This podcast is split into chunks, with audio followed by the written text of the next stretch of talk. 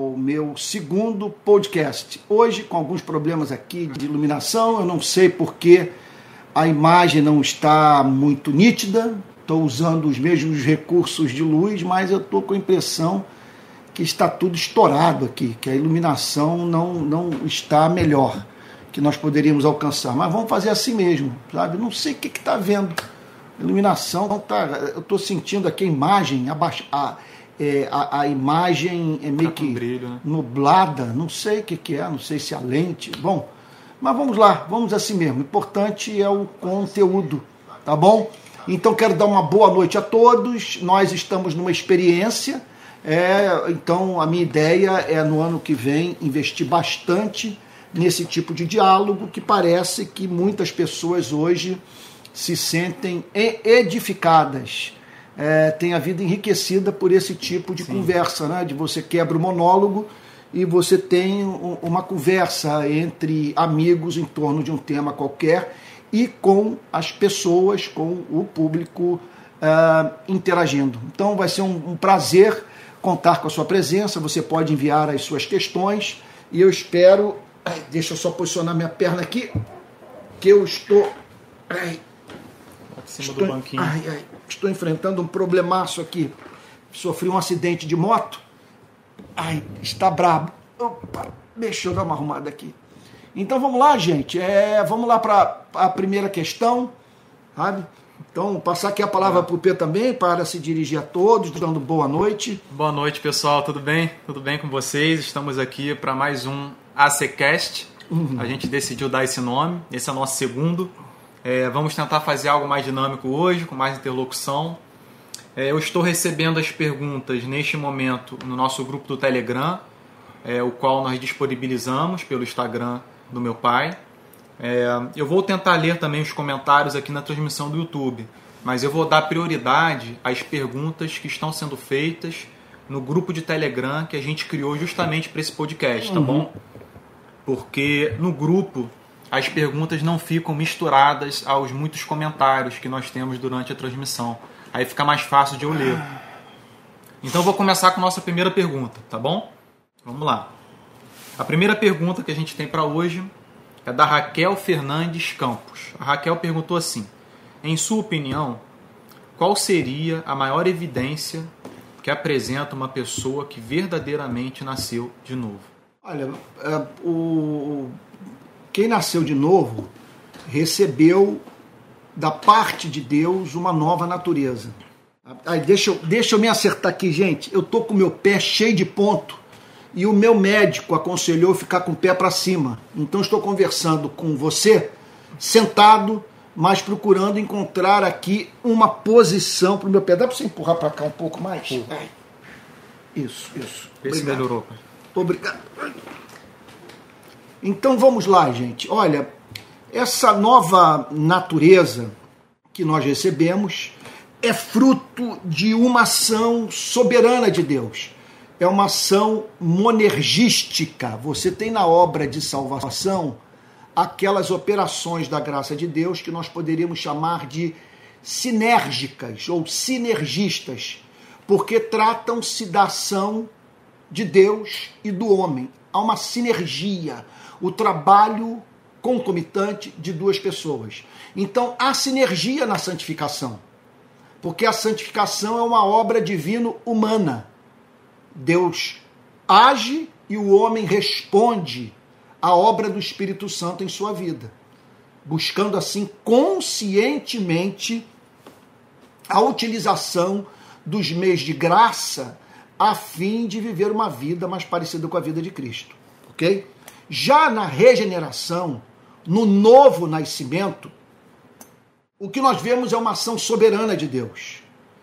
É uma ação soberana de Deus, porque é isso que a Bíblia ensina, e isso também, é, e essa doutrina é, é, é corolário de uma outra doutrina muito presente nas Sagradas Escrituras, que é a doutrina da depravação total ou da incapacidade total do ser humano conhecer a Deus.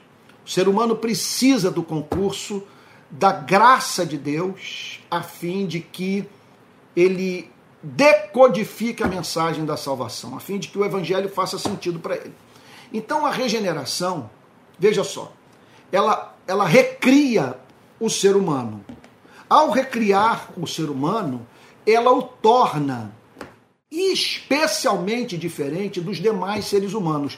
Não pode ser uma mera reforma moral. Não significa tor tornar o ser humano conservador ou progressista. Não significa fazer, portanto, que o homem passe a ter uma, uma atividade, vamos assim dizer, ética, é, na qual há um pouco mais de emoção. O sentimento está presente. Não. É uma recriação. E o que se manifesta na vida do regenerado é uma nova natureza. Ele é alguém completamente diferente sobre vários aspectos daquele que não foi regenerado. Quando nós pensamos numa reforma moral, simplesmente moral, alguém entra numa universidade ou lê um livro, participa de um curso e se ajusta um pouco melhor, vamos assim dizer, às, a, a, a realidade socialmente construída ou as demandas morais de uma dada sociedade, você não vê esse elemento absolutamente novo na vida dessa pessoa. Então, o que, que é absolutamente novo na vida do regenerado? Em primeiro lugar, sem a mínima dúvida, ele tem um senso da beleza de Deus. Deus, para ele, é amável. Ele tem apreço por Deus, ele tem carinho por Deus, ele, ele, ele tem encanto por Deus. Então, quando ele ouve o mandamento, Amarás o Senhor teu Deus com todo o teu coração, com toda a tua alma, com toda a tua força, com todo o teu entendimento. Isso faz sentido para ele, porque ele tem Deus como amável. Em segundo lugar, essa pessoa crê em Deus. Ela, mas veja só, não é que ela, ela esteja certa da existência de Deus. Ela crê em Deus como Pai, Deus como Redentor, Deus como aquele em que enviou o seu único filho para a redenção do ser humano. Isso é absolutamente distinto você não vai encontrar isso na vida de uma pessoa que não foi regenerada. E por fim, eu vou falando aqui muito resumidamente, o amor. É uma piada. É nós brincarmos com o que é santo, falarmos em regeneração e não falarmos em amor. Essa pessoa é tornada doce, misericordiosa, longânima, perdoadora, bondosa, benigna, porque ela conheceu a Cristo. E o espírito de amor de Cristo passou a habitar no seu coração. Então, eu poderia falar muito sobre o tema, mas permita-me me ater a esses três elementos inconfundíveis da regeneração, três efeitos dessa obra de novo nascimento: um senso da beleza de Deus, a chamada fé salvadora, ou seja, a certeza de que em Jesus Cristo, o Pai torna-se propício ao ser humano por conta do sacrifício do Senhor Jesus e, por fim, o amor. Sabe, essa pessoa ama a Deus com todo o seu ser e ao próximo como a si mesmo. É, bem, respondendo bem objetivamente a pergunta da Raquel, que perguntou qual seria a maior evidência né, que uma pessoa que nasceu de novo apresenta. É, tem uma coisa que o teólogo e pastor americano do século XVIII, Jonathan Edwards, ele pregou em um dos seus sermões e que faz muito sentido e que eu acho que poderia trazer um pouco de luz para a gente ter uma boa resposta, uma resposta objetiva e que vai fazer distinção entre aquele que nasceu de novo e o que não nasceu de novo, porque a gente pode perceber que há muitas similaridades entre o cristão e o não cristão. Mas há, há, coisas que você só vai encontrar no cristão. Aí Jonathan Edwards ele fala de uma. Ele diz o seguinte: ele diz que é, em geral no não cristão você vai encontrar o amor, você vai encontrar a longanimidade, você vai encontrar até mesmo a mansidão, você vai encontrar uma pessoa humilde, uma pessoa que tenha zelo e apreço pela virtude. Contudo, ele diz que geralmente essas qualidades, né, essas virtudes, elas estão circunscritas ao laço, sabe, de relação dessa pessoa. Ele tem amor pela sua família, pelos seus amigos, ele tem amor pelo seu cônjuge, ele tem amor pelas pessoas do seu bairro, das vezes do seu time de futebol, que compartilham das suas ideologias. Qual a diferença de uma pessoa assim para um cristão? A pessoa que nasceu de novo, através do Espírito Santo, ela é capacitada a amar os seus inimigos. Então, o amor do cristão ele vai além dos seus filhos, da sua mulher, do seu marido, dos seus primos, dos seus netos, dos seus avós, dos seus tios. O cristão ele vai amar todas essas pessoas, só que das outras famílias, inclusive dos seus inimigos, sabe? Essa é uma grande distinção do cristão para o não cristão. Então, trazendo isso para a nossa situação hoje no país, é, dão uhum. é, faltam né, em fornecer uma grande evidência de novo nascimento aqueles que, por um lado, têm dificuldade de lidar, por exemplo, com petistas, com pessoas de esquerda, de ideologias de esquerda, assim como aqueles que é, uhum. têm dificuldade de lidar com as pessoas da direita né, e com ideologias da direita. Então, o cristão, você vai enxergar ele preservando né, e conservando os valores bíblicos, os quais ele entende que a Bíblia prescreve e ele tem que amar, zelar, defender. Contudo, você não vai ver ele sendo intolerante, inflexível, debochado, sarcástico, em hipótese alguma. E se um cristão agir dessa maneira, sabe, é muito provável que ele não consiga ser assim por muito tempo. Por quê? Porque o Espírito Santo incomoda a gente quando a gente, sabe, entra nessa conduta com o próximo. Quando você passa a ser intolerante, inflexível, quando você falta com a misericórdia com o seu próximo, a pessoa que possui o Espírito Santo no coração, ela se sente incomodada. Uhum. Sabe, alguma coisa vai dizer a ela que ela está errada. Alguma coisa vai atraí-la para arrependimento. É isso que você vê na história dos mais diversos servos de Deus, no Antigo e no Novo Testamento. Olha como Pedro se arrependeu depois que ele pecou contra o Senhor. Olha os pecados, os inúmeros pecados do rei Davi. Olha o Salmo 51 que ele escreve é, em forma de arrependimento pelo pecado cometido com Batseba. Então, essa é uma característica do cristão.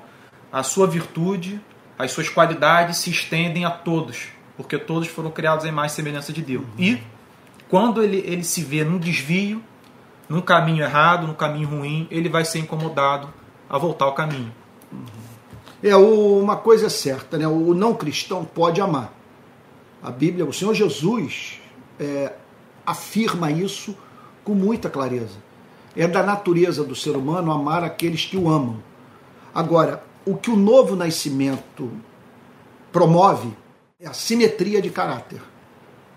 Então, é, virtudes que muitas vezes não são encontradas na vida de uma pessoa, ou seja, distribuídas harmoniosamente no seu ser, são encontradas numa extensão maior ou menor na vida do regenerado. Então a gente observa, essa aliás é uma, é uma forma do, não, do, do membro de igreja que não se converteu manifestar ah, o seu estado é, de não convertido. Em geral, essa pessoa manifesta essa natureza não regenerada pela falta de simetria. Por exemplo, ela pode ser muito zelosa pela doutrina, obcecada pela ideia da igreja manter a pureza doutrinária e, contudo, essa pessoa é profundamente legalista. Ninguém se abre com ela. O apóstolo Paulo diz assim: é, dificilmente alguém morreria por um justo, pois poderá ser que pelo bom alguém se anime a morrer. Então, é possível a pessoa ser justa e não ser boa. Ela tem muita, ela tem muitas preocupações morais. Ela só não é doce não é misericordiosa. Sabe, ninguém se sente bem-vindo quando se aproxima dela. Ninguém se abre com ela, porque essa pessoa é muito severa, apesar de professar zelo pela doutrina, zelo pela moral e os bons costumes, conforme se costuma dizer. Outro ponto também é que o não cristão, certamente o não cristão pode amar. O que ele não consegue é amar para a glória de Deus. Amar por amor a Jesus Cristo. Amar por ter se visto objeto dessa graça maravilhosa que o Pai revelou na pessoa de Jesus. É, pessoal, eu disponibilizei o link tá, do grupo do Telegram no chat aí da transmissão do YouTube. Tá? Eu vou procurar focar nas perguntas que estão sendo feitas no grupo, porque as do da transmissão estão misturadas aos comentários. Aí isso dificulta um pouco. Uma próxima pergunta foi feita pelo José Pegorim, um grande amigo nosso. É, a gente vai tentar ser mais objetivo para poder responder o máximo possível. O José Pegorim perguntou assim: O que você acha de um pastor né, que diz durante uma pregação, durante uma live, alguma coisa, que vai liberar um decreto divino na vida de uma pessoa, sabe, ou sobre a vida de uma pessoa.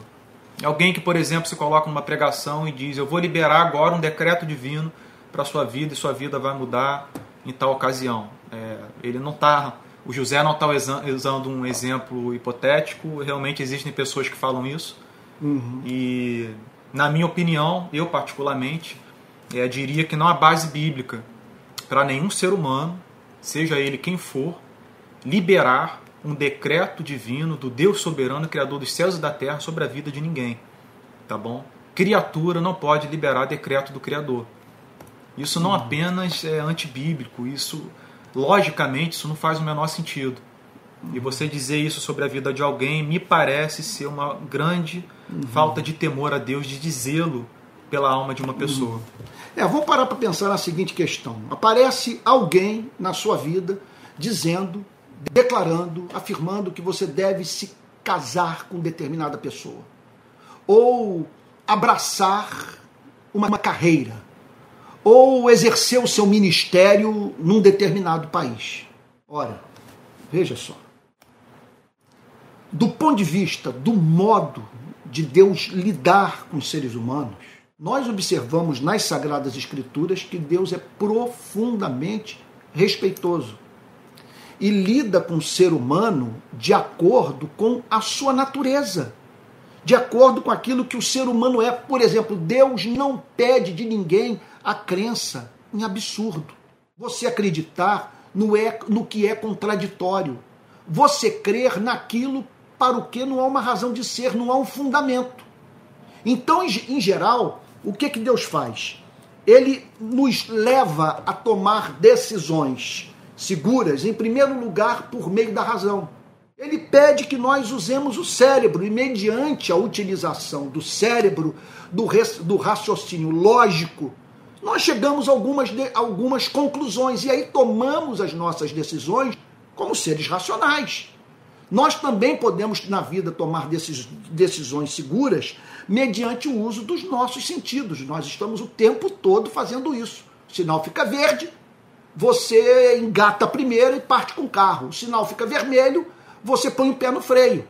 Agora, há uma outra forma do ser humano se certificar da verdade ou, de, ou da veracidade daquilo que lhe é apresentado, que é a palavra de uma autoridade. Você, por exemplo, olha, você não viu aquilo que está sendo afirmado.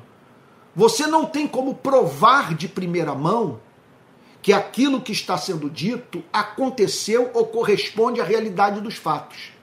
Contudo, você se vê diante de uma autoridade, de alguém que manifesta na relação com você autoridade para cobrar de você aquilo que só pode ser cobrado pela sua razão? Pelo, pelos seus sentidos. Então, no Antigo e no Novo Testamento, Deus levanta profetas e apóstolos, a fim de que, mediante o ministério desses homens, a sua vontade seja revelada aos seres humanos. Observe que, tanto no Antigo quanto no Novo Testamento, os profetas e os apóstolos tinham credenciais. Quando eles falavam, eles falavam apontando para o seguinte fato: é evidente que Deus está conosco. Porque eles falavam e Deus botava o seu selo sobre a sua pregação. O profeta anunciava aquilo que estava para acontecer, e aquilo que o profeta anunciou aconteceu de fato. O apóstolo Paulo pregava e o paralítico saía andando, ou o morto ressuscitava. Sabe, ou conforme Pedro fez na casa de Dorcas, dando vida à serva de Deus que se encontrava morta.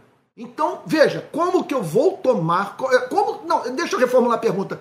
Como que Deus vai exigir de mim a, a sujeição da minha vida, dessa vida curta, dura e incerta que eu vivo, a palavra de uma pessoa que não tem nenhuma credencial de profeta? Por que, que eu haveria de me sujeitar a ela se ela não falou pela, de acordo com as escrituras, se ela não falou de acordo com a razão, se ela não me convenceu intelectualmente do que ela está dizendo. Agora, se ela me apresenta algo que eu não. Veja só, que não vem acompanhado de raciocínio lógico, de evidência, ora, eu tenho que esperar dela esses sinais da graça divina, mediante os quais eu me certifico que estou perante alguém que Deus enviou para falar comigo. E aí é loucura eu não me submeter a alguém que se apresenta a mim com essa, com essa autoridade divina. O apóstolo Paulo chamava, no seu caso, de credenciais do apostolado. É, a Dayana está dizendo que o link que eu estou compartilhando no, na conversa, né, na transmissão do YouTube, ele expirou. Eu não sei se dá para gente acessar o link do Telegram pelo, pela conversa do YouTube, Dayana. Eu não sei. A gente tem compartilhado o link do grupo nos últimos dias e as pessoas têm entrado e têm feito as perguntas lá, tá bom? É uma próxima pergunta, a gente vai tentar ser objetivo, porque já passou 30 minutos.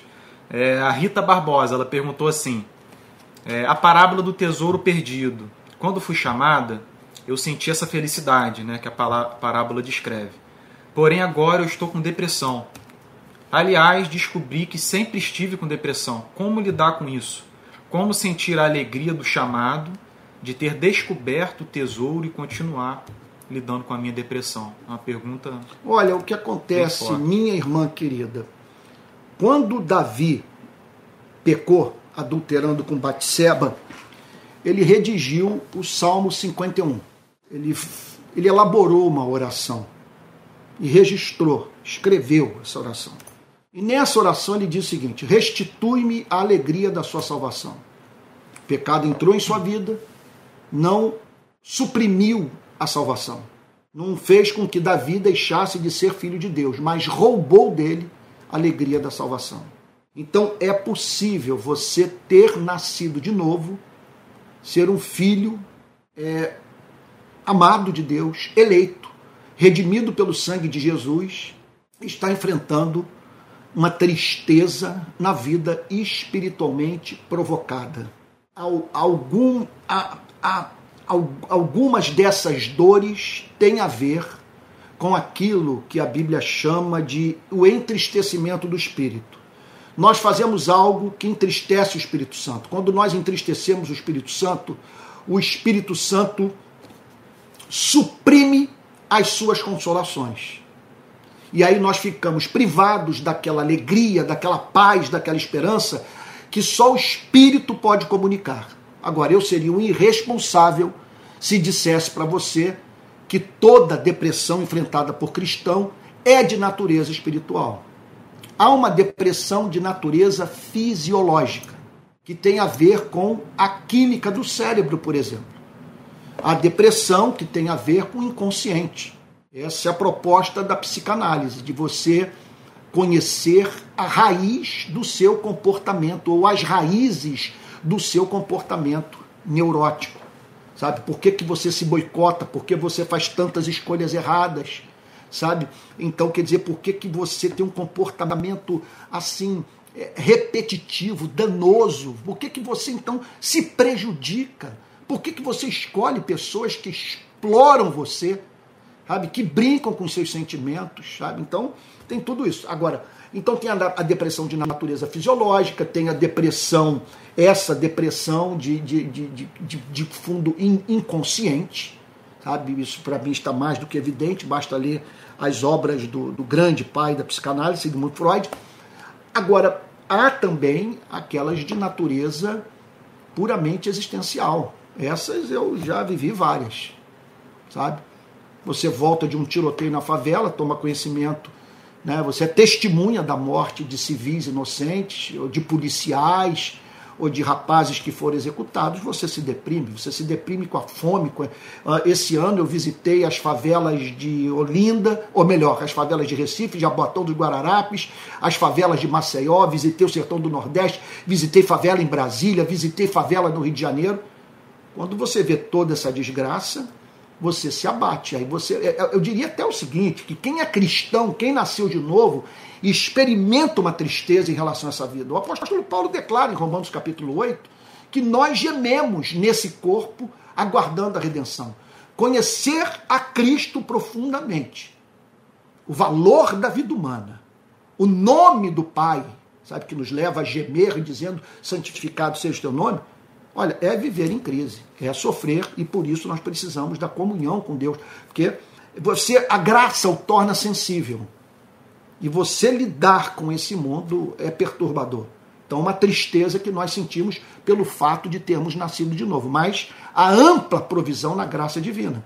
Então, a, leitura regular das Sagradas Escrituras, a, a, oração, a participação no sacramento da ceia do Senhor, a comunhão cristã são alguns dos, alguns dos muitos recursos que a graça divina disponibilizou para nós é, encontrarmos em Cristo renovação né, num mundo caótico como esse. É, o Fábio Santana ele fez uma pergunta bem legal. É um pouquinho longa, mas eu acho que vale a pena a leitura e uma boa resposta. O Fábio pergunta assim: em pleno século XXI, com todo o avanço teológico e tecnológico, uma época bem diferente das que viveram Spurgeon e Martin Lloyd Jones, por exemplo, que não fizeram faculdade de teologia, mas foram expoentes da pregação e do conhecimento teológico e, acima de tudo, eram cristãos genuínos. O senhor acha plenamente possível, no século atual, alguém sem curso da teologia chegar aonde eles chegaram e tem mais. Em contraste a isso, o senhor também poderia falar sobre a miséria generalizada na, na quase totalidade dos púlpitos brasileiros. Quando ele diz miséria, ele está falando da pobreza, né? É, da, uhum. do, do pouco conhecimento que a gente encontra nos púlpitos brasileiros. É quase uma tortura, Fábio termina, ouvir as pregações repetidas, vazias e sem graça, me refiro à graça de Cristo. Aponta um caminho aí, querido pastor. Uhum. Fábio Santana de Salvador. Fábio, querido, vamos lá. É, aqui no Rio de Janeiro, nós tivemos a, a experiência de manter o, o, convívio diário. Na verdade, isso acabou acontecendo no Brasil inteiro, com um grande jornalista, Ricardo Boechat. Foi o jornalista mais premiado do século XXI no Brasil. Considerado, portanto, o melhor jornalista dos últimos 20 anos, né? especialmente em razão do seu trabalho na Bandeirantes, na Band News. Né? O Boechat não terminou o segundo grau, o Boechat não fez faculdade. Sabe? Bom, e o que nós vemos em algumas disciplinas seculares, nós encontramos também no ministério da palavra, no ministério pastoral. Pessoas brilhantes, é, as quais Deus usou com grande graça, autoridade e em cuja pregação enriqueceram, em cuja pregação graça foi encontrada e, e, e pessoas, portanto, por, pela instrumentalidade desses irmãos, conheceram de uma forma toda especial a verdade de Deus. Sabe? Nós temos vários exemplos de pessoas que tiveram esse desempenho fantástico sem terem cursado seminário. Está aí um exemplo do grande pregador galês Martin Lloyd Jones. O Martin Lloyd Jones não fez seminário teológico, ele fez a faculdade de direito, se formou em, em, direito, em medicina, tá bom? E contudo exerceu esse ministério de uma forma fantástica. Agora, não há texto das sagradas opa, perdão, meu filho, não há texto das sagradas escrituras, veja só, não há texto das sagradas escrituras e nem a exigência da razão, do senso comum, que esperemos que para Deus usar um ser humano no púlpito, ele tenha que passar por um seminário teológico. Não, não, nós não temos como pegar o Antigo e o Novo Testamento e dizer o seguinte: Deus só usa quem passa por seminário teológico. Agora, contudo, em 40 anos de vida cristã, e como eu trabalho desde que eu me converti na igreja, em 40, eu posso dizer em 40 anos de ministério, ou pelo menos 35 anos de, de ministério pastoral, 30 como pastor ordenado, eu conheci pouquíssimas pessoas com cérebro para poderem conhecer, dominar teologia sem manter contato com os demais seres humanos, sem ter mestres em sua vida, sem ter, sem ter mentores, sem ter quem, quem as ajude a encontrar na literatura cristã a verdade. em especial, sabe, sacar das Sagradas Escrituras é, a doutrina. É, portanto, eu acredito que na maior parte das vezes é necessário que aquele que se sente chamado para o exercício do ministério sagrado se dirija para uma instituição de ensino teológico. Olha, em especial em razão da precariedade do ensino público no nosso país, até mesmo do ensino privado. Então, é, eu já trabalhei com o seminário teológico, durante um tempo fui professor, até de início, nos anos 90, a escola de pastores, muita gente se formou na escola de pastores, é, que então foi fundada por mim nos anos 90, né? e ali eu dava aula de teologia sistemática, se me fala a memória, teologia pastoral, e era impressionante a dificuldade dos alunos de interpretar texto, de escrever um, um artigo, de, de, sabe, de escrever um trabalho. Era, a participação dos alunos em sala de aula muitas vezes evidenciava lacunas intelectuais profundas na sua formação. Essas pessoas chegavam, portanto, ao seminário com sérias deficiências, em especial naquelas disciplinas que tangenciam com a teologia sabe?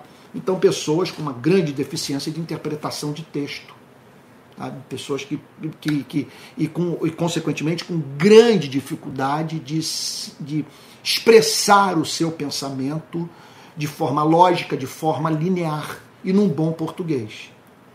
Então, eu, o seminário é, é, fundamental. Agora, meu Deus, essa pergunta ela é tão séria e demanda uma resposta tão longa que eu não quero cansar a todos, que tem muita coisa para falar. Sabe, porque uma das. Um, um, um, a, olha, se há algo difícil de você fazer no reino de Cristo nesse país, é organizar um seminário teológico. Montar um corpo docente.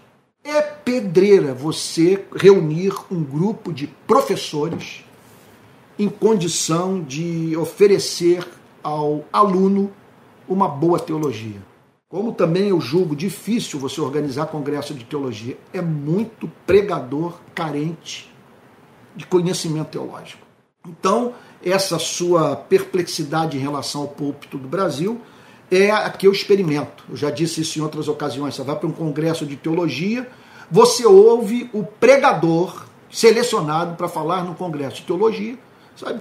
É, é, quer dizer, incapaz de concatenar as ideias e de extrair do texto a verdade revelada. Simplesmente ele lê a Bíblia, se esquece da Bíblia, vai desenvolvendo um pensamento que não faz o mínimo sentido. Então, é, eu penso que, contudo, a formação teológica não é tudo. Porque o sujeito pode, às vezes, eu já, eu já presenciei isso. O sermão é bem feito, é bem estruturado.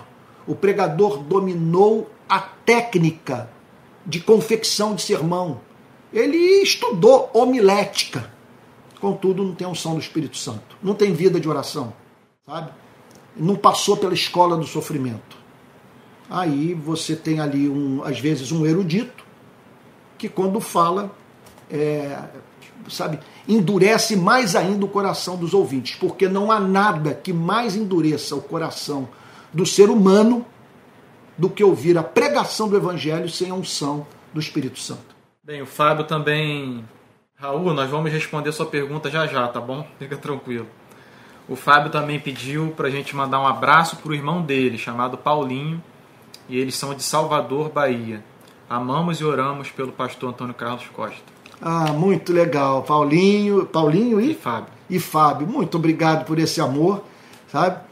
eu me sinto lisonjeado por vocês amarem um comunista, né? Porque depois que eu comecei a defender direitos humanos, combater desigualdade social no país, denunciar prática de abuso de autoridade, me tornei comunista. Mas muito obrigado por você, por esse amor não preconceituoso, tá bom? E às vezes tem até alguns casos, né, da pessoa não concordar politicamente comigo, mas continuar me amando por em razão da identificação, vamos assim dizer, teológica. É, pessoal, só para dizer, são muitas perguntas, a gente não vai conseguir abranger tudo, mas vamos tentar fazer o possível aqui, tá bom? A Márcia Elias ela fez uma pergunta na semana passada e a gente não tinha conseguido responder, mas ela refez agora, nessa semana. Ela perguntou o seguinte: O senhor disse algum, alguns dias atrás uma frase do Bavint: Ninguém crê a menos que queira. Seria possível que o pastor comentasse sobre essa frase? Ninguém crê a menos que queira crer. É, sem dúvida. É, você encontra na vida a frase de Pascal: é, é, obscuridade suficiente para não crer e luz suficiente para crer. Se você não quiser crer, você vai encontrar muita justificativa na vida para não crer. É claro, vai ser remetido para uma vida de contradição. Eu não tenho como agora explorar essa, esse pensamento, essa afirmação, mas é, você descrer significa simplesmente você não conseguir viver em conformidade com aquilo que, que você crê e que o levou a descrer, porque descrer significa acreditar em alguma coisa. E quando você deixa de acreditar na verdade, você se distancia da realidade. E ao se distanciar da realidade, você será encontrado vivendo uma espécie de vida para a qual seu sistema de pensamento não oferece uma justificativa. Você deixa de crer, você nega Deus. Vamos pegar uma, vamos pensar nisso, né? nesse exemplo. E aí você quer continuar chamando um político de corrupto, o outro de fascista. Mas calma aí. Com base em que você chama um de corrupto e outro de fascista? Você está apontando para qual norma absoluta? Qual é o fundamento dos seus valores? Né? Agora, se você quiser crer, você vai encontrar luz suficiente no planeta para crer. É...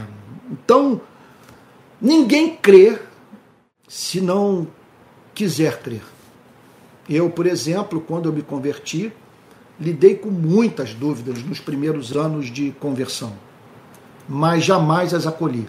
Isso é interessante. Alguns podem chamar isso de desonestidade intelectual, mas eu chamaria isso de paixão pela verdade, de desespero por encontrar sentido na vida.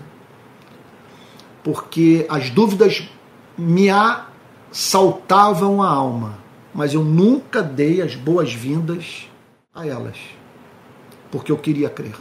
Eu, eu, eu sabia que se saísse em busca de motivo para descrença, eu estaria saindo em busca daquilo que é capaz, que seria capaz de matar minha alma. Agora, quando eu digo que ninguém crer sem desejar crer, eu não nego a graça soberana.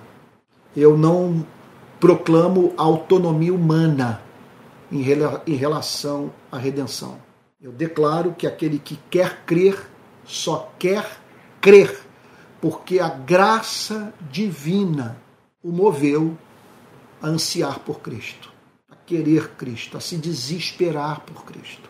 Então, é, e eu quero crer quando eu me vejo diante daquilo que é excelente, daquilo que me comove, daquilo que oferece sentido para a minha vida, daquilo que, apesar de representar para mim a decisão de andar por um caminho estreito, é ao mesmo tempo aquilo que me chama para transitar por um caminho que oferece significado à minha vida.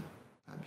Então, é isso. Eu prefiro tomar minha cruz e ir após Cristo a ser rei num mundo onde todos estão fadados à velhice e à morte. Bem, vamos para a próxima pergunta. O Carlos Mascarenhas disse o seguinte: Boa noite, sou Carlos de Sorocaba.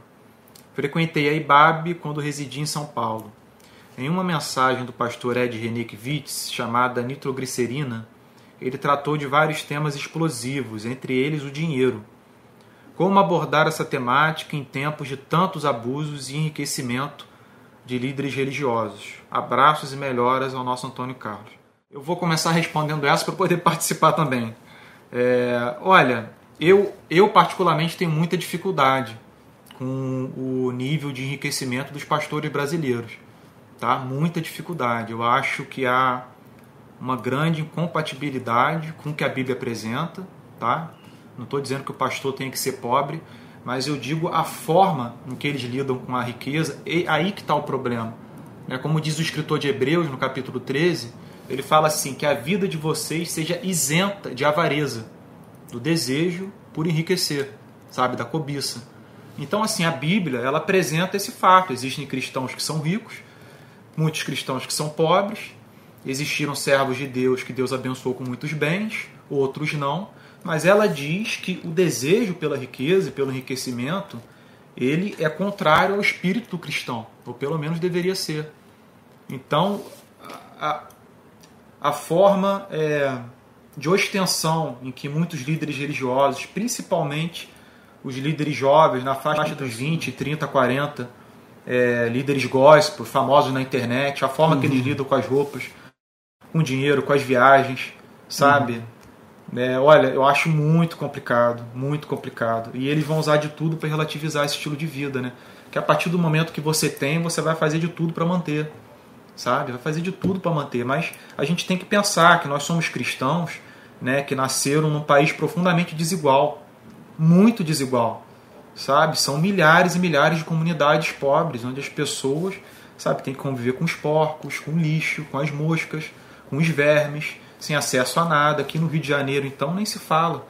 Né? Se botar um desses líderes para ir visitar o Jardim Gramacho, em Caxias, né? a favela do Jardim Gramacho, onde existia um lixão um dia, que foi aterrado, uhum. ainda existe uma parte dele hoje que funciona clandestinamente, as pessoas vão ficar aterrorizadas com a vida que algumas famílias vivem ali. Mas você tem que ir para ver, para conhecer.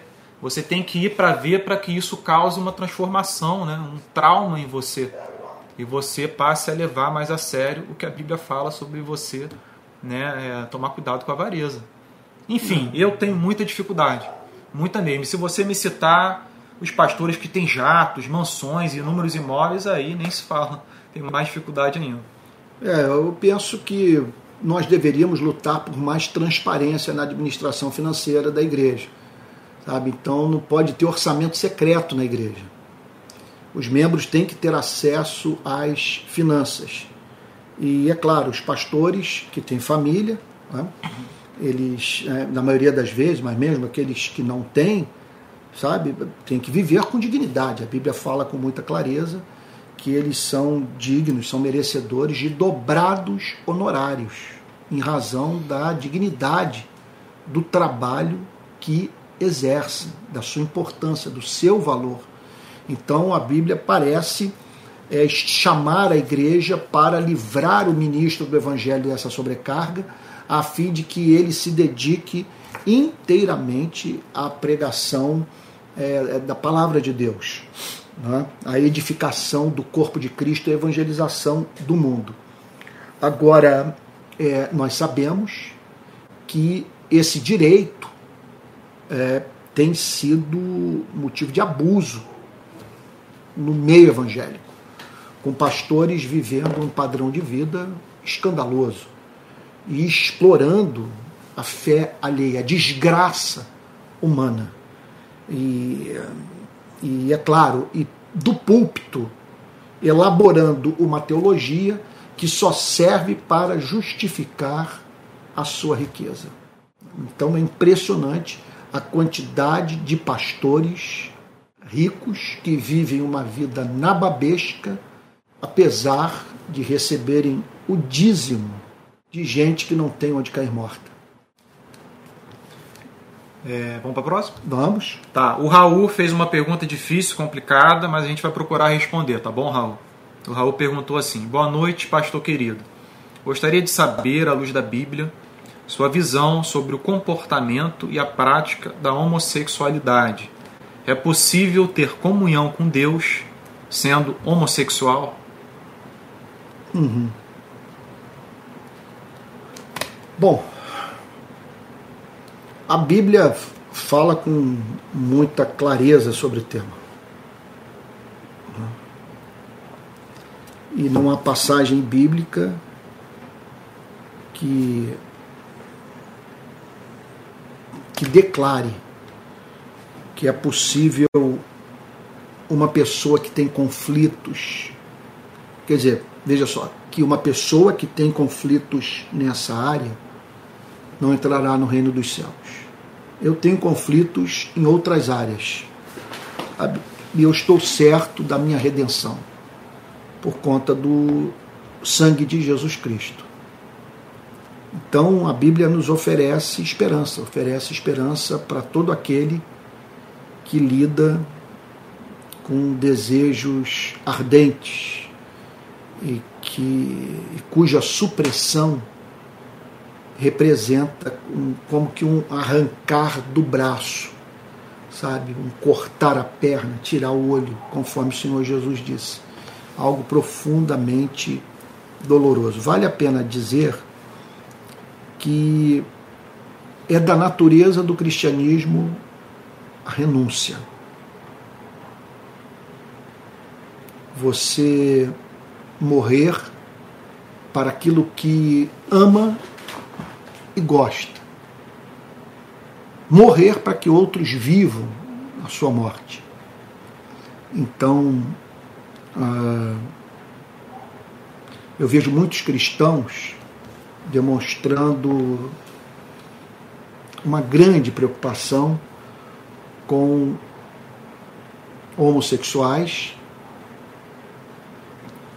que sofrem muito em razão desses desejos fortemente presentes é, em sua vida e que muitas vezes é, assim vão de encontro aquilo que pastores, amigos evangélicos, igrejas com as quais têm, têm contato ensinam. Vale dizer que esses não estão sós no mundo. Há um contingente muito maior. Mas é, imensamente maior de pessoas que estão dizendo não na área da sua sexualidade. Elas não têm uma orientação homossexual, mas se vêm dentro de uma relação monogâmica com alguém de outro sexo e tendo que lidar com fantasias, com desejos, e com as frustrações do casamento. O cônjuge envelhece, o cônjuge pode perder é, o apetite sexual, se submeter a uma mastectomia, sabe? O, o, o, o cônjuge pode parar no tempo. O cônjuge pode sofrer um acidente e ficar com a sua aparência deformada e eu poderia multiplicar os exemplos. Sabe? E que expõe o cristão que está casado a, aos mais variados desejos nessa área de sua vida. E muitas vezes desejos que têm que ser levados à cruz sob pena é, do cristão entristecer pessoas, fazer com que gente sofra, sabe? E levar amigos a tropeçarem. Então é evidente que nós temos que ter uma ética sexual. Tem que haver uma. É evidente que o cristão não pode administrar a sua sexualidade da forma como o não cristão administra. Se o Evangelho não tem uma contribuição especial a dar para essa área da nossa vida, uma área tão crucial quanto essa, veja, porque haveríamos de esperar que ele tivesse alguma contribuição a dar a outras áreas mais, e sobre as quais nós falamos abertamente. Muitas vezes, quando os cristãos falam sobre sexualidade, eles são, eles, eles demonstram estar sendo pautados pelo mundo secular, por uma visão de mundo não cristã relativista. Então eu não vejo como, à luz do Antigo, do Novo Testamento, do espírito do Evangelho, nós é, não conversar, conversarmos sobre esse tema à luz do amor, à luz da santidade da vida humana. Eu costumo mencionar nas minhas pregações, quando falo sobre esse tema, que nós somos responsáveis por aqueles que cativamos. Você tem contato físico íntimo com alguém. Você é responsável pela administração desse sentimento que você despertou na vida dessa pessoa. Eu sei, é, é, é muito fácil nós é, falarmos de uma forma aparentemente graciosa sobre esse tema, levando pessoas, portanto, a perderem de, vi de vista os parâmetros né, cristãos. Agora, o difícil é você administrar as consequências disso. E uma consequência é a quantidade de gente com a vida dilacerada pelo fato de alguém ter entrado no seu coração, dessa pessoa se entregar a alguém, não apenas ir para a cama, embora isso esteja envolvido, sabe? mas dedicar sua vida a uma pessoa que não teve a mínima preocupação em cuidar do sentimento que ele despertou por alguém que foi feito à imagem e semelhança de Deus. Eu estou certo que nas Sagradas Escrituras é, a relação entre o homem e uma mulher é de uma complementaridade sabe? insuperável, quer dizer, de uma riqueza fruto desse elemento, sabe, de complementaridade, sabe, insuperável. E é, quando eu estou com uma mulher, eu mantenho contato com alguém que tem algo a me oferecer que nenhum homem é capaz de comunicar. E acredito que a riqueza desse relacionamento deve ser é, preservada pela igreja. Né? Pai, eu acho que uma coisa que a gente pode mencionar também, eu acho que é, vale a pena o Raul saber disso, as demais pessoas que estão ouvindo a gente, é de que é totalmente possível uma pessoa ter nascido de novo, sabe? Uma pessoa ser verdadeiramente cristã e é, estar travando batalhas contra desejos, inúmeros desejos, e um deles pode ser esse, sabe? A atração por alguém do mesmo sexo. Né? Aí alguém poderia me dizer, mas a gente não tem exemplo disso na Bíblia, Pedro. Como é que você pode afirmar isso? Isso você pode ter implícito na Bíblia pelo fato do cristão travar batalhas com inúmeros desejos né, descritos na Bíblia. Né, Davi trava batalha com assassinato, com desejo de matar Nabal, sabe?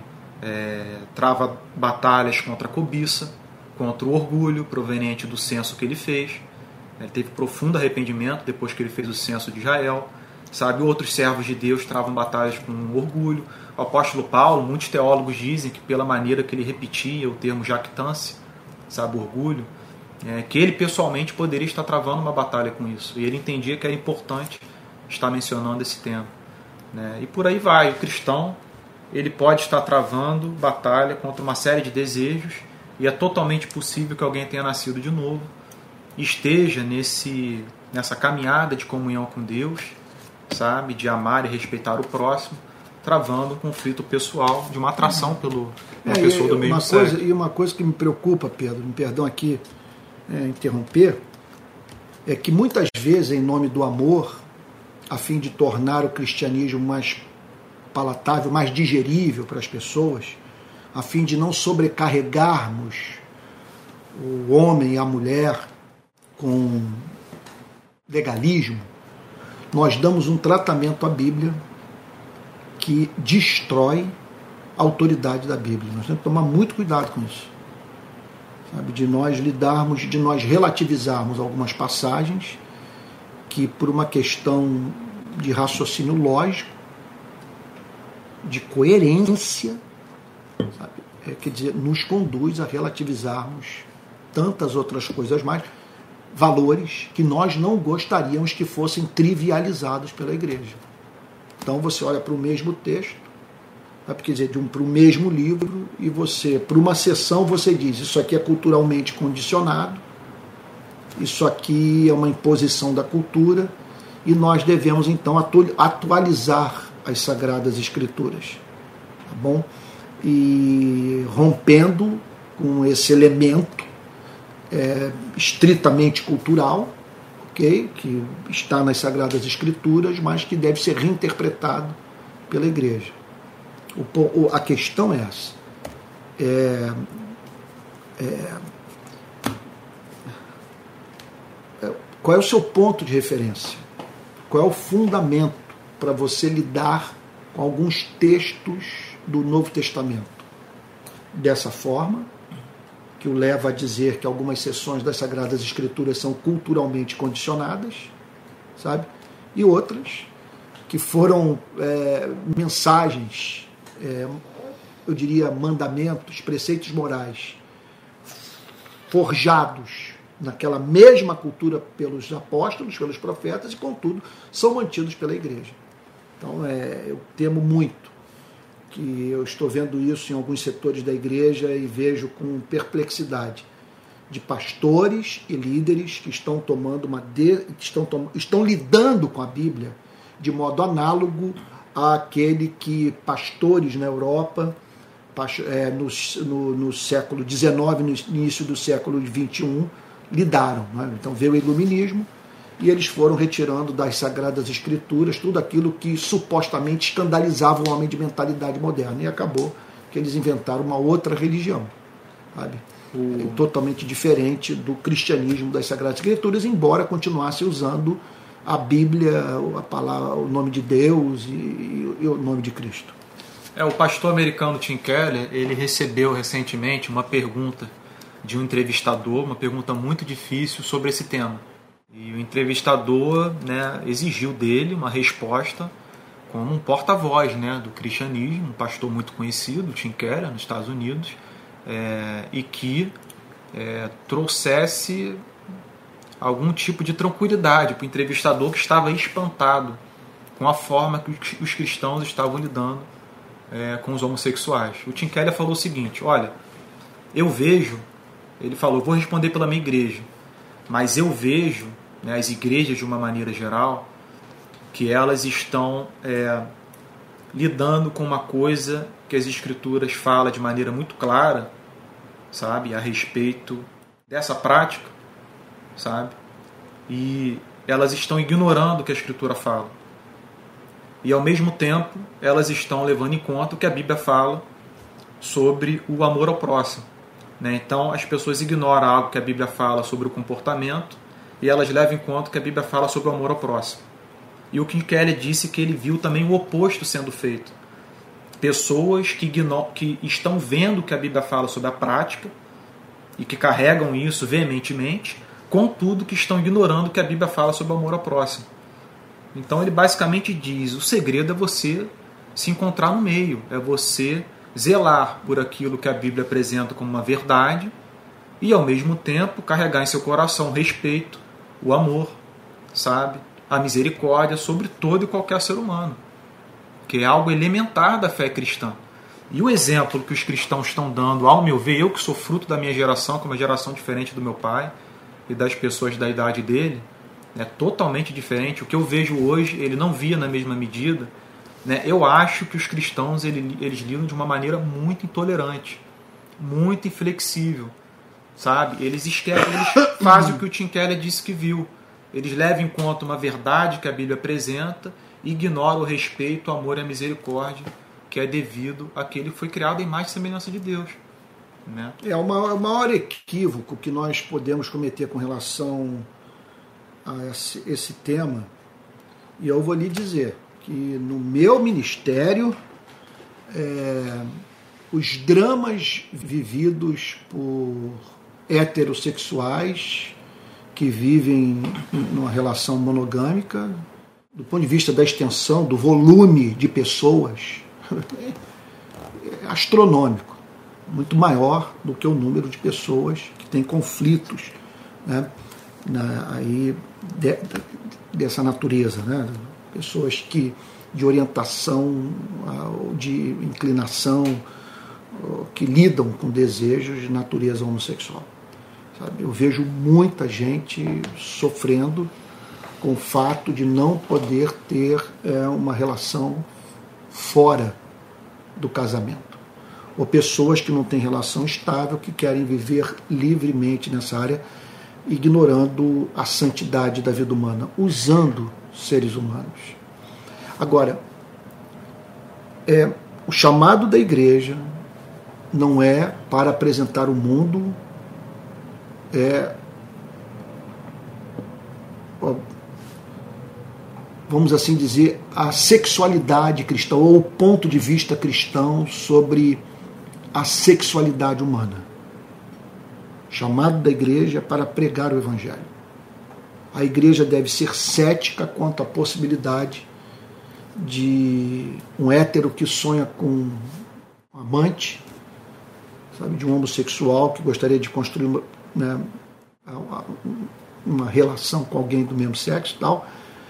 É, a igreja deveria ser muito completamente cética quanto à possibilidade de alguém se privar desses desejos sem um milagre da graça divina.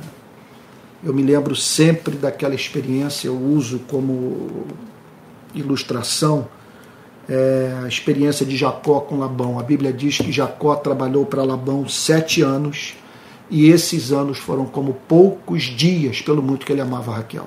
Ele amava Raquel. E ele, para conquistar Raquel, para poder se casar com Raquel, ele teve que trabalhar para Labão sete anos.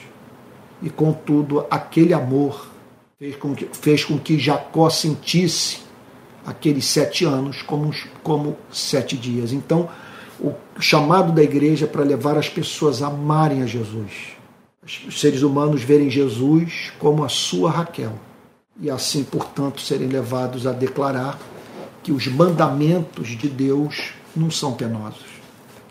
Bem, vamos para mais uma pergunta. Né? Peço perdão por ter a gente ter se estendido tanto nesse tema. Eu creio que é um tema importante e é importante a gente dar uma, uma resposta equilibrada diante de tanta intolerância que a gente vê por aí, de pessoas uhum. lidando tão mal com isso.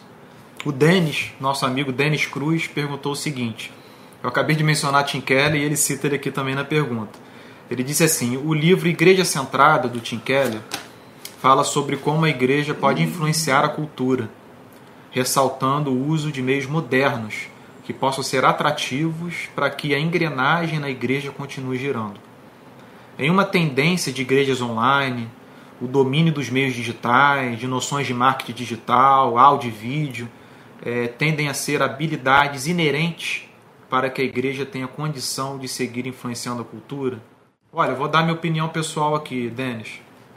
É, eu acho que quando você diz inerente, você quer dizer essencial para que uma igreja é, continue influenciando a cultura, olha, eu diria que é uma ferramenta incrível. Né? E hoje em dia você tentar competir com igrejas é, que estão fortes né, nessas áreas, é quase impossível. Você vê, não precisa mencionar né, o nome dos movimentos aqui no Brasil é, que estão fazendo sucesso. Mas é claro que o sucesso está nas redes sociais. Agora, não necessariamente o sucesso deles né, significa aprovação diante de Deus, mas eu acredito que é, para uma igreja influenciar a cultura sem esses meios é algo muito difícil hoje em dia porque é muito difícil você alcançar a juventude. Sabe, eu vejo pela minha irmã, minha irmã tem 12, 13 anos de idade. Olha, eu falei que a minha geração é diferente da do meu pai, né? a geração da minha irmã é totalmente diferente da minha. Totalmente diferente, sabe? A rotina da minha irmã, a forma que ela lida com os aparelhos eletrônicos e o que ela recebe de informação deles é totalmente diferente do que eu recebi, uhum. sabe? Então eu acredito que eu não sei se essencial é uma palavra muito forte, mas eu diria que olha, é muito importante a igreja ela uhum. se disciplinar, sabe? E treinar é, o uso desses meios, sabe? De comunicação, uhum. porque assim ela vai poder alcançar adolescentes, vai poder alcançar até mesmo crianças uhum. com mais facilidade, jovens, até mesmo os idosos, né? Estão usando com mais frequência agora. Então eu acho que é muito importante muito importante. É o, na verdade, é o seguinte, é, eu, eu acho extraordinário tudo o que nós estamos vivendo nesse presente momento da história. Quando eu olho para o YouTube, por exemplo, é, a impressão que eu tenho, eu que não nasci nesse mundo, né, embora tudo isso tenha sido produzido pela minha geração, né? Os homens que estão hoje à frente disso tudo e tal, são homens que ou têm 10 anos a mais do que eu, ou estão na minha faixa etária. Então, esse mundo é um mundo que foi criado em grande parte pela minha geração, é, e contudo, um mundo dentro do qual eu não nasci. E eu olho com encanto, com muita esperança, com gratidão a Deus, o mundo das redes sociais. Por exemplo, você olhar hoje para o YouTube, para a quantidade de informação que está disponível a todos nós. Sabe o que dizer? São recursos infindáveis para as mais diferentes áreas da vida. Sabe, você aprende, portanto, no YouTube a fazer macramê, a, churrasco, sabe? Meu Deus, a, o que você precisar no momento é só entrar lá, né? Como também, eu tenho, eu tenho às vezes de madrugada aí eu acordo, ouço, tem um professor que eu gosto muito, né, o José Paulo Neto, embora não concorde com tudo que ele fala, mas eu acho que talvez hoje seja no Brasil a melhor mente do comunismo. Então é claro, se eu tenho críticas a fazer ao comunismo, eu tenho que conhecer o comunismo melhor do que os comunistas o conhecem. E eu acredito que hoje esse cara é, um, é uma das pessoas que mais podem nos ajudar a conhecer a essência do comunismo. José Paulo Neto ele lançou uma biografia do Marx recentemente. Então eu ouço e, e fico assim encantado com a erudição desse professor. Ah, também me impressiona muito os cursos da Harvard, de Stanford, de Yale. Eu agora mesmo dei o download em um, ou, ou separei um aí, com, com, com um curso com 15 módulos sobre ciência política. É um negócio maravilhoso. Me chama atenção, vindo agora para a área do cristianismo, da igreja, o quanto Deus usa as pregações pelo YouTube. Olha, eu quando nós começamos a rede de pequenas igrejas, uma senhora mandou a seguinte mensagem para nós: Olha, eu sofro de paralisia lateral e estava indo à igreja, mas com, mas com muita dificuldade. Contudo, chegou uma hora que eu cheguei à conclusão que não compensava. Aí eu comecei a ouvir as pregações da rede de pequenas igrejas. Aí ela, aí ela mandou a seguinte palavra de agradecimento: Muito obrigado por me fazer sentir alimentada espiritualmente novamente. Então, hoje, eu não trocaria uma pregação online num grupo pequeno, em que aparece um pregador online falando, eu não trocaria, mas que fala aquilo que quer dizer que é a pura expressão do conteúdo do evangelho. Eu não trocaria o contato com esse tipo de pregação do que o contato com uma pregação presencial que, contudo, não me comunica nada. A, a, a, teologia é alguma coisa que está sempre em movimento, que ela interage com a cultura, cabe com, com, com o, desenvolvimento intelectual da humanidade, com as mudanças pelas quais a sociedade passa, e está em curso algo que tem que ser objeto da nossa reflexão teológica, especialmente do ponto de vista do ponto de vista eclesiológico, do ponto de vista da doutrina da igreja. Hoje é fato que está em curso o aperfeiçoamento desse tipo de comunicação. Hoje estamos o Pedro, meu filho querido, e eu aqui nesse podcast, nesse formato, que poderia ser dez vezes melhor. Mas daqui a dez anos, o que é dez vezes melhor, que eu poderia estar oferecendo hoje, não ofereço por falta de recurso, Vai, quer dizer, vai ser antiquado. Vai ser antiquado, quer dizer, vai ser dez vezes pior do que será oferecido. É, do jeito que a coisa está evoluindo. A, pois é, a coisa está indo para você ter um contato virtual, sabe, é, holográfico, alguma coisa assim, que você vai se ver face a face com a pessoa. Tudo isso tem que ser levado em consideração. No meu caso, eu já estou aplicando. Criei a rede de pequenas igrejas, eu falei, olha, eu eu vou estar pregando, as pessoas formam, formam os grupos, elas, elas estão nas suas cidades reclamando das alianças políticas feitas pelas igrejas da cidade, elas declaram que vivem em locais nos quais não há pregação da palavra de Deus, sabe? Então pronto, eu vou oferecer o meu ministério a elas. E muitas pessoas estão organizando esses grupos, participando dessas pequenas igrejas e na hora de ouvir a pregação, houve uma pregação online. Quem pode dizer que para num domingo você ser abençoado espiritualmente, ser alimentado pela palavra de Deus, essa pregação tem que ser presencial, com uma pessoa tangível, ok? É, da qual, portanto, você esteja aí né, é, próxima, literalmente. Eu não vejo fundamento bíblico para isso. Pense, vamos pensar no caso. Pensar no caso. Você mora numa cidade, você tem ali três púlpitos, quatro púlpitos ali, em denominações diferentes, e que não lhe comunicam nada. Nada. Você simplesmente sai vazio do culto. Seu coração não é enriquecido, não é animado, sabe? Não, não, não é alimentado. E aí você se depara com uma pregação em tempo real. O pregador só não está no mesmo, né, na mesma edificação, no mesmo, no mesmo lugar em que você se encontra. Mas ele está falando com você, está expondo a Bíblia. Eu, olha, eu não tenho respostas finais para o que eu estou vivendo agora. É uma teologia que está em construção. Mas eu vejo que nós estamos colhendo frutos, sabe, por meio desse ministério. É, mais uma pergunta. Vamos lá para a gente tentar responder mais. A, a Seiza, eu acho que é assim que pronuncia seu nome, né? Seiza Vaz. Ela disse o seguinte: é, Boa noite, queridos. Gostaria de perguntar sobre a eleição do crente. Se Deus nos escolheu e elegeu para a salvação, qual é a nossa parte nesse processo? Seis, eu vou tentar responder de uma maneira bem objetiva. Seisa, perdão. Para a gente poder responder algumas outras perguntas antes do tempo acabar.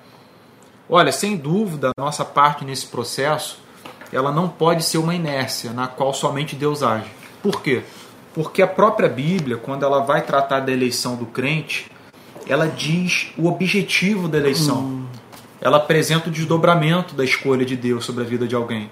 Então você vai encontrar, por exemplo, o apóstolo Pedro dizendo: é, eleitos segundo a presciência de Deus para a santificação do Espírito e fé em Jesus Cristo.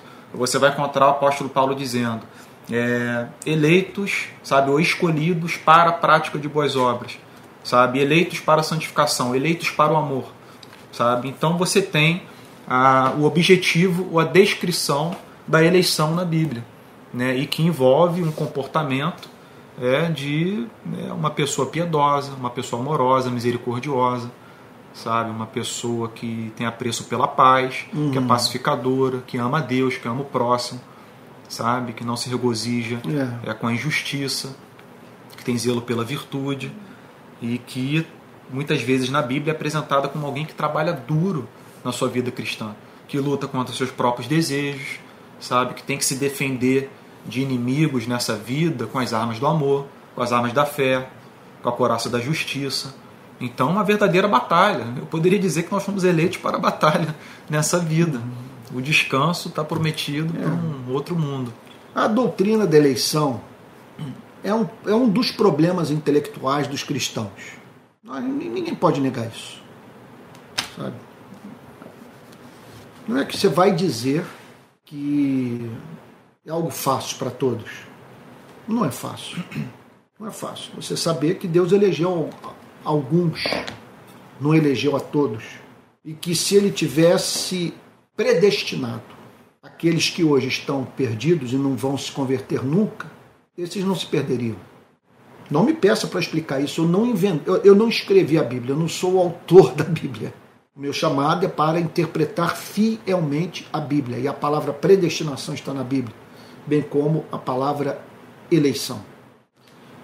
O que para mim é de um absurdo total e que tornaria a minha relação com Deus profundamente empobrecida é eu atribuir o fato de eu ser cristão, do Espírito Santo habitar em mim, de eu amar a Deus e poder dizer que sou filho dele a ponto de chamá-lo de pai, quer dizer, seria empobrecedor da minha experiência cristã atribuir isso ao acaso. Porque veja só, ou nós interpretamos a doutrina da predestinação da maneira reformada, da maneira calvinista, ou então nós somos forçosamente levados a admitir que a nossa salvação aconteceu como poderia não ter acontecido. E que Deus não foi decisivo Meu Deus, só de pensar nisso, a coisa se me afigura como tão absurda que eu não conseguiria, simplesmente, não tem como essa doutrina, a interpretação arminiana da doutrina entrar na minha cabeça. Porque a ideia de que eu estou aqui conversando com você, você comigo, e nós somos uns sortudos. Simplesmente contingências da vida contribuíram para que estivéssemos aqui. E, se, e Deus olhou para você e para mim e disse o seguinte: ainda bem que tudo colaborou para que ele se convertesse, que Deus não, não foi decisivo nessa história. Simplesmente ele viu de antemão que nós teríamos uma inclinação para isso e ele deu um help, ele ajudou. Mas não foi ele que formou dentro do nosso espírito o desejo de crer. Então, essa salva, a nossa salvação está estribada na predestinação ou na eleição eterna. E essa eleição garante todos os meios conducentes à obtenção da salvação. A eleição garante o fim, que é a redenção final do pecador. E a eleição garante os meios, sem os quais esses fins não serão alcançados. Então, quando Deus decreta riqueza, em geral, é, ele decreta trabalho duro. Né? Decreta excelência. Estou falando aqui na vida dos justos. Né?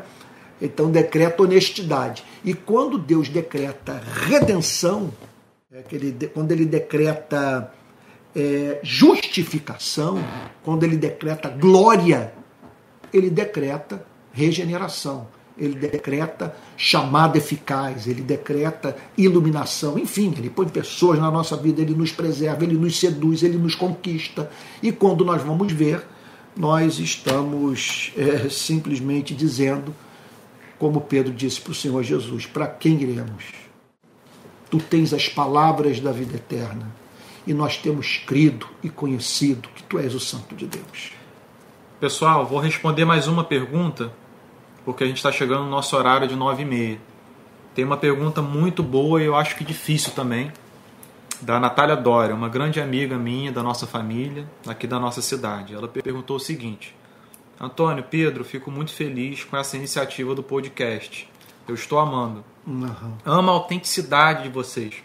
Que bom. Poderiam, por favor, falar um pouco sobre como viver de forma livre, sem se deixar esmagar por pressão, por pressões e expectativas criadas pelos membros das igrejas sobre os líderes no meio cristão?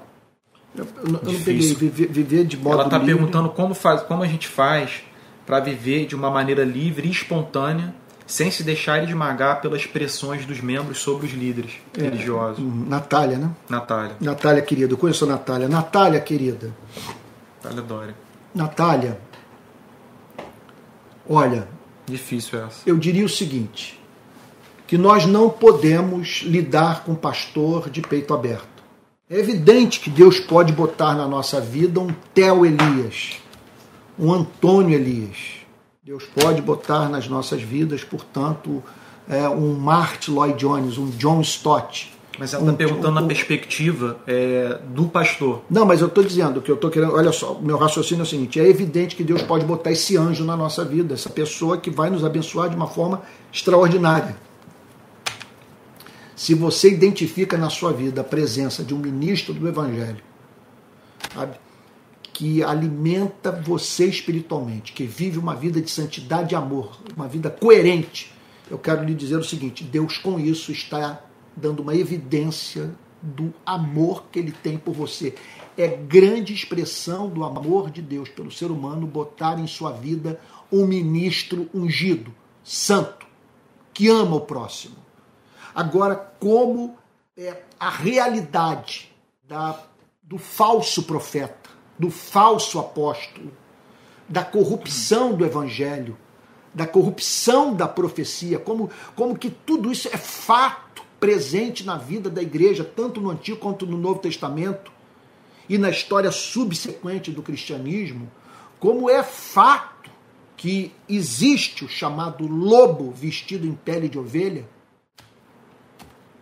como é fato o anticristo. Está lá João dizendo, eles saíram de nós. Eles estavam conosco e saíram de nós porque nunca pertenceram a nós. Contudo, tinham convívio conosco. Então, como é possível se aproximar de você e de mim alguém que prega um outro evangelho? O apóstolo Paulo diz que esse que prega um outro evangelho deve ser considerado anátema. Nós não podemos lidar de peito aberto com o pastor.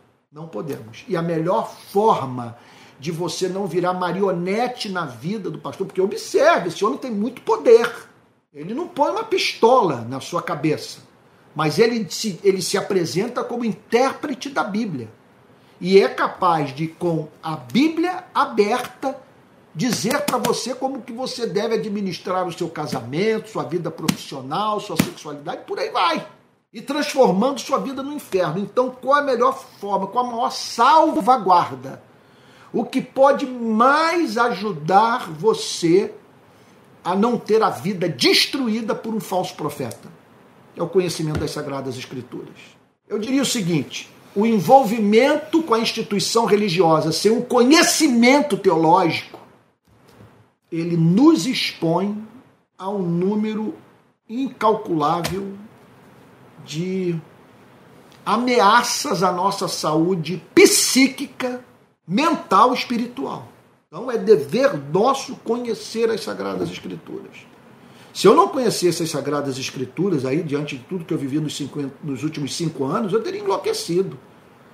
A forma como a igreja lidou comigo só não me remeteu para depressão ou para um, sei lá, para o completo rompimento com o movimento evangélico no Brasil, em razão do conhecimento das Sagradas Escrituras.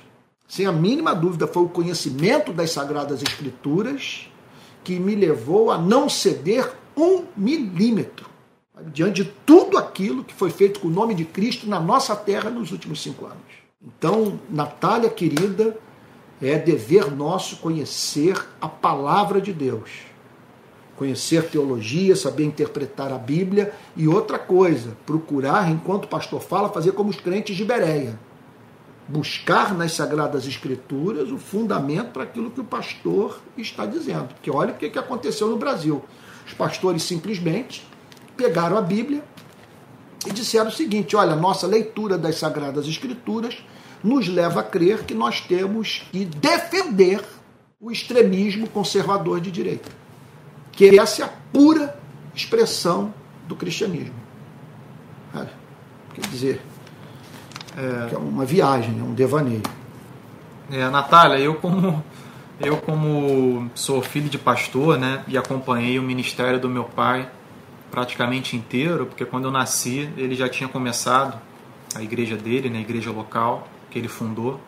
É, eu, eu posso dizer assim como uma testemunha, né, alguém que viu de perto a pressão, sabe, é, feita pelos membros e a expectativa que não deixa de ser uma pressão criada pelos membros sobre o líder, líder religioso. Né? isso, isso passa também para os filhos, passa para a família inteira muitas vezes. E olha, é muito difícil. Eu diria que uma forma que eu encontrei ao longo dos anos é, de manter a, a, autenticidade, a espontaneidade né, diante da, da expectativa, sabe, uhum. é, esmagadora de membros das igrejas sobre o meu pai, sobre a minha família, isso foi de muitas vezes é, é saber que, em última análise, a quem eu tenho que prestar contas é Deus, não são os membros das igrejas. Porque eles têm uma expectativa do pastor, sabe? É, e eles criam uma pressão sobre a família também, que muitas vezes é como se fosse uma marra, sabe, na nossa vida. E você vai perdendo um pouco da sua identidade, daquilo que é a sua essência, o seu ser, do seu temperamento. Você vai, sabe, trazendo umas certas restrições a você mesmo sabe? Se cercando e você perde totalmente a sua espontaneidade por causa das expectativas de terceiros, que muitas vezes não são expectativas é. que você deve atender. Sabe? Eu vi muito isso. Eu acho que tem coisa que a gente tem que zelar, sabe? O líder religioso, a esposa do líder religioso, a família do líder.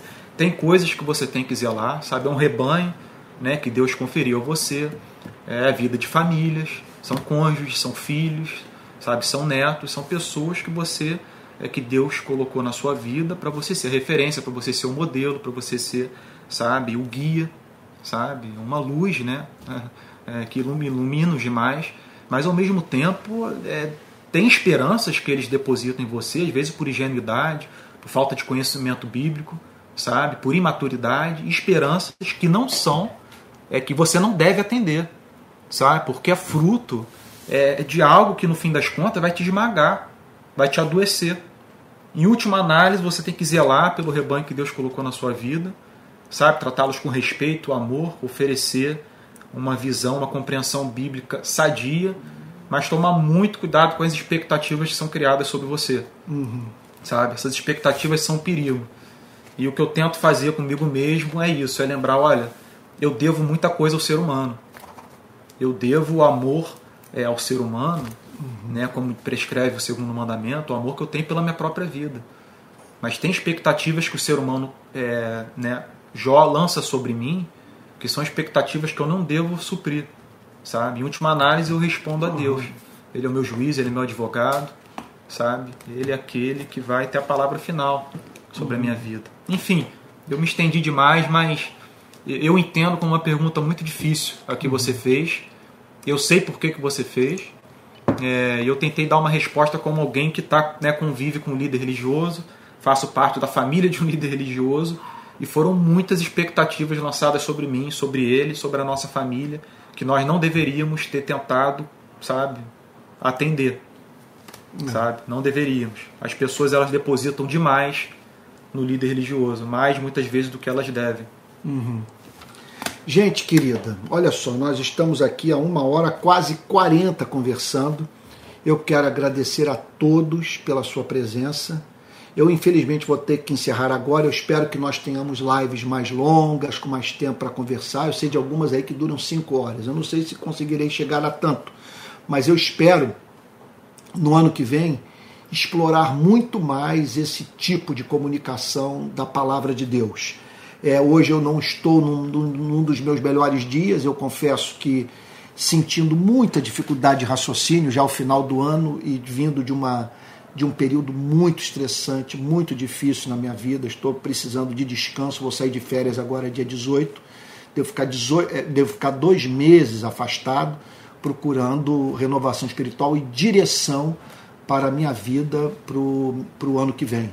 Né? Mas uma coisa é certa, esse, o podcast entrou no meu ministério e eu não e vai ser uma das minhas prioridades para 2023. O que eu espero é, é aperfeiçoar essa ferramenta, tornando-a, portanto, cada vez mais agradável, tá bom? Mais inteligente, mais a gente vai se aprimorando. É, a gente deve melhorar o equipamento, câmeras e tal, tudo isso vai estar é, sendo conscientemente buscado por nós. Olha, esse podcast será salvo no meu YouTube e aí, caso você queira ouvir novamente ou divulgar o link, tá bom? Você poder, então, é, pode se sentir totalmente livre. Na verdade, é seria uma honra para nós, um privilégio divulgar esse trabalho, tá bom? Então é isso. Daqui a pouco eu vou disponibilizar alguns links para você, tá bom? Na caixa de comentários, aí no, na descrição desse vídeo links para você ter acesso a outras produções mais que estamos aí fazendo tá bom? Então eu espero encontrá-lo na próxima segunda-feira, se Deus o permitir, tá bom? E que Deus o abençoe e guarde, que ele faça resplandecer o seu rosto sobre você e tenha misericórdia de você, que sobre você ele levante o seu rosto e lhe dê a paz. Uma boa noite. Tchau, pessoal.